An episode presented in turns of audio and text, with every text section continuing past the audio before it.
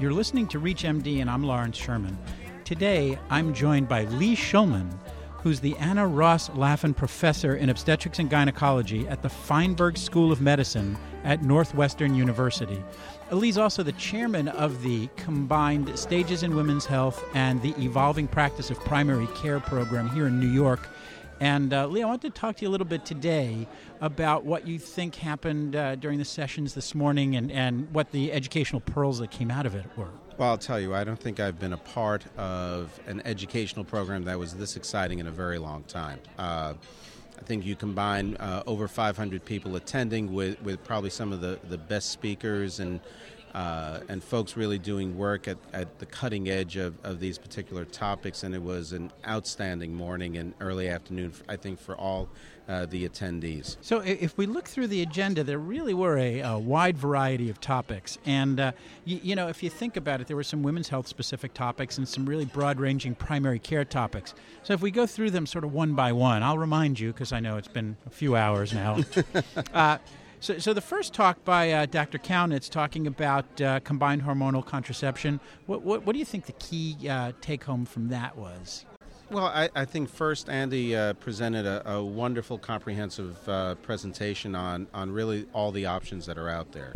Uh, I think he really helped to debunk a lot of the misperceptions about the safety of, of contraceptives, about certain contraceptives in general, and, and that invariably, regardless of a woman's health, uh, her lifestyle issues, sex and sexuality issues, that there is a highly effective reversible contraceptive that's right for her.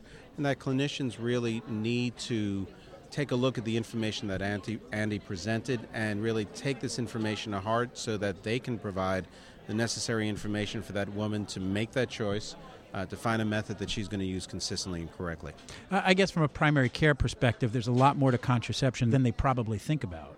Well, eh, you know, it's an interesting thing. Uh, you can look at it two ways. You can say that you know they're all about the same, and in that sense, that's correct because they're all highly effective preventers of pregnancy in women who use them properly. However, uh, they are not clearly the same. Some are oral, some are non-oral, some are daily, some are weekly, monthly, even longer term. Um, and so it, it, really behooves every clinician who provides care to a reproductive age woman, uh, whether or not that clinician is providing the contraceptive or whether or not that clinician is in a position to answer questions, concerns, or, or provide management issues uh, or, or, or, management to, to a woman who is using a contraceptive. That's an adv- a patient advocacy issue as well. Correct, absolutely. Great. So, so, then moving on, we, we heard uh, Dr. Tom Wright talk about, uh, you know, cervical cancer screening and HPV, and I think there were some really interesting points that came out. What, what are your thoughts? Well, you know, uh, uh the pap smear, uh, for lack of a better term, with all due respect to uh, Professor Papanicolaou, is truly a mainstay of women's health. And I think a lot of clinicians have found it difficult to incorporate the new paradigm shift, the new inclusion of HPV as an adjunctive test, the power of that ad- adjunctive test, and the consideration that a woman does not necessarily need to have cer- active cervical surveillance on a yearly basis. Tom, I, I, won't call him the grandfather of this, but he'd appreciate clearly, that. Uh, he will kill me if I heard me say that. But um, uh, Tom really is at the epicenter of this. Has been involved in the studies and, and is such an outstanding communicator. But uh, re- his presentation really served to present uh, very coherently as to why.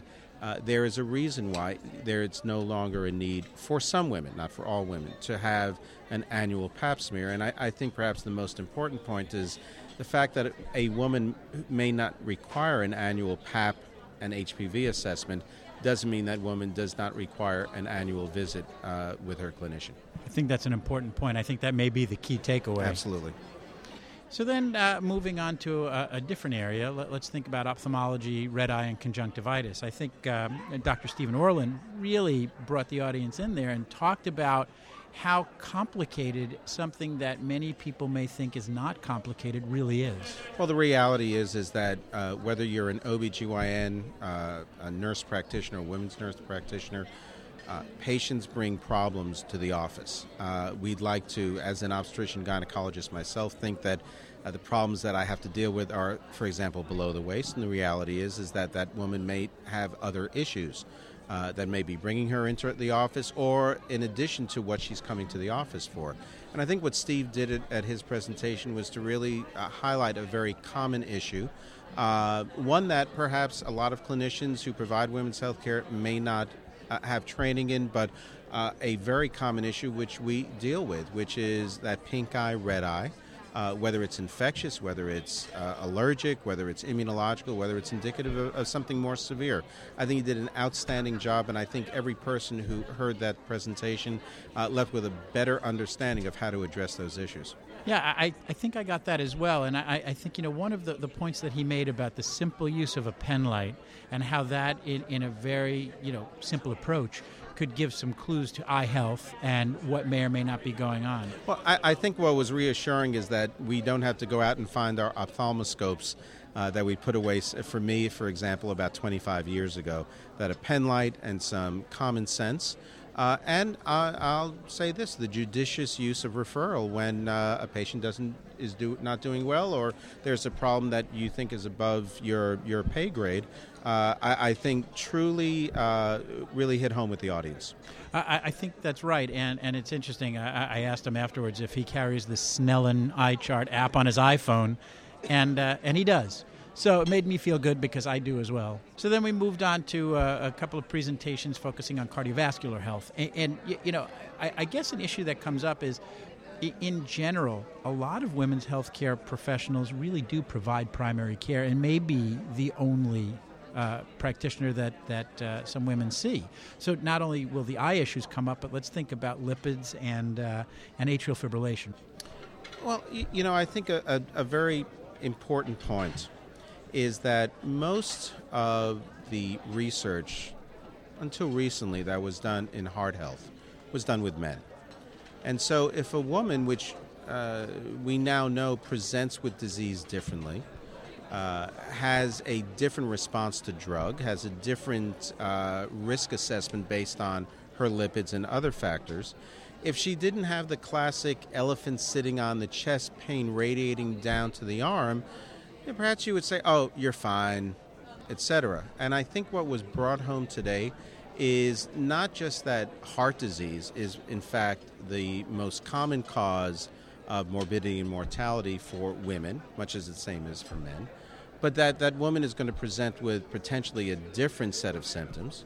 Uh, and that we, as women's healthcare providers, whether OBGYNs, family medicine, regardless, uh, really need to pay attention and, and, to be that clinical advocate. We can't uh, ignore something because it doesn't fit into a male paradigm we need to address these issues and not necessarily become cardiologists or, or interventionists, but at least to recognize and again the judicious use of referral uh, when we find a problem. If you're just tuning in, you're listening to ReachMD. I'm Lawrence Sherman, and I'm sitting here with Dr. Lee Shulman, who is the Anna Ross Lapham Professor in Obstetrics and Gynecology from the Feinberg School of Medicine in the great city of Chicago. And we're sitting uh, live uh, during the lunch break here at the Stages in Women's Health slash uh, the Evolving Practice in Primary Care uh, program in New York.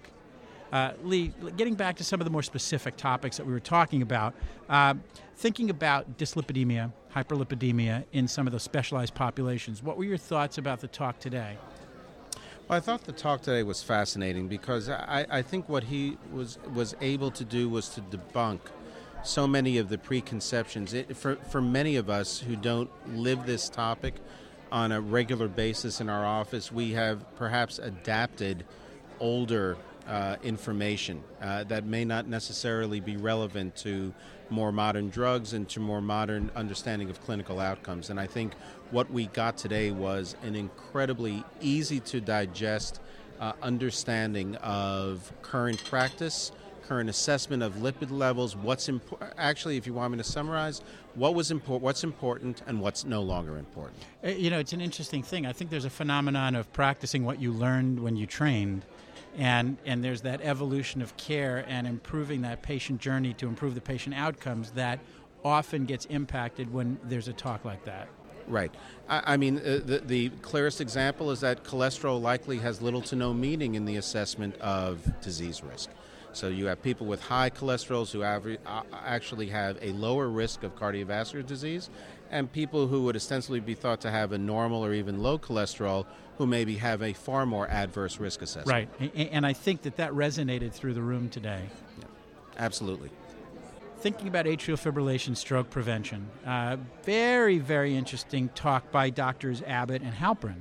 Well, I really like the way this was done. It was uh, I introduced them as a tag team, but uh, obviously it was not a uh, death match within a. Uh, uh, there was no cage on the stage. No cage, and there was no mud either up there as well. So that was all good. Um, but uh, I thought the approach doing this, taking it from a primary care modality as well as a specialist cardiology modality, really gave a wonderful perspective into what turns out to be, uh, I think, as uh, as Jonathan stated at the end, the most important risk factor for stroke in men and women, which is atrial fibrillation, and and you know, and again, uh, surprising issues that it wasn't necessary to necessarily change rate or rhythm.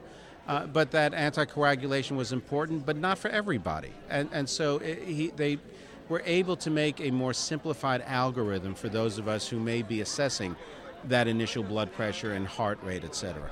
Right, or if you look through the chart and you see AFib, you say, okay, what should I be thinking about and who should they be seeing? Uh, the issue that comes up often is that co management of the patient or how do you best refer. And I think they really talked nicely about how they approach the patient. And I think it gave primary care folks a really good perspective on what to look for.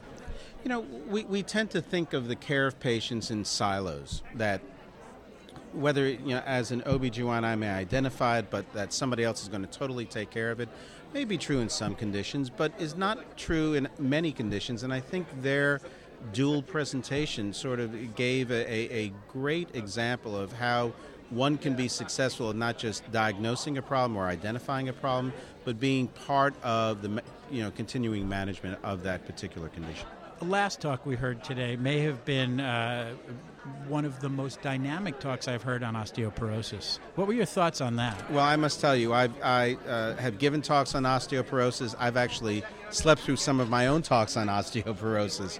Uh, Ethel's talk was perhaps the finest talk on osteoporosis that I've ever heard. Uh, the only problem with coming here to do this with you is I wanted to ask her to steal her slides, but I wasn't able to do that. I'll, I'll work on that at a later date. Uh, she really provided a coherent, not simplistic, but simple approach to a problem which is manifest in every woman's healthcare provider's practice, unless all you're doing is obstetrics, which is osteopenia, osteoporosis, uh, and which is for the vast majority of women a preventable condition which, if we don't prevent it, leads to an incredibly high risk of morbidity and mortality. So it's really interesting. If you look at your thoughts on almost every one of these talks, it's about patient ident- identification, patient stratification, understanding of risk criteria, and approaching the patients appropriately, regardless of the setting that you're in. Absolutely. Uh, I, you know, we have spent the last better part of the last 15 years talking about the obstetrician gynecologist as a primary health care provider. And while I think a lot of us uh, sort of did not see see ourselves in that way, uh, even those of us who've remained as pure obstetrician gynecologists or just gynecologists, uh, whether we want to admit it or not, we truly are primary healthcare providers. And I think today's incredible talks really highlighted the important role that we place in the care of women uh, and the important role that we have in that care going forward after the identification of problems. Well, it's funny. I was just about to ask you if there's anything else you'd like to add, but it sounds to me like you just summed things up nicely. I think I did a good job. I knew what you were thinking. I felt that. My thanks to Dr. Lee Shulman for joining us today. Uh, we've been talking about what we heard and learned today during the morning sessions here at uh, Stages in Women's Health and the Evolving Practice in Primary Care in New York. Uh, Dr. Shulman, thanks for joining us.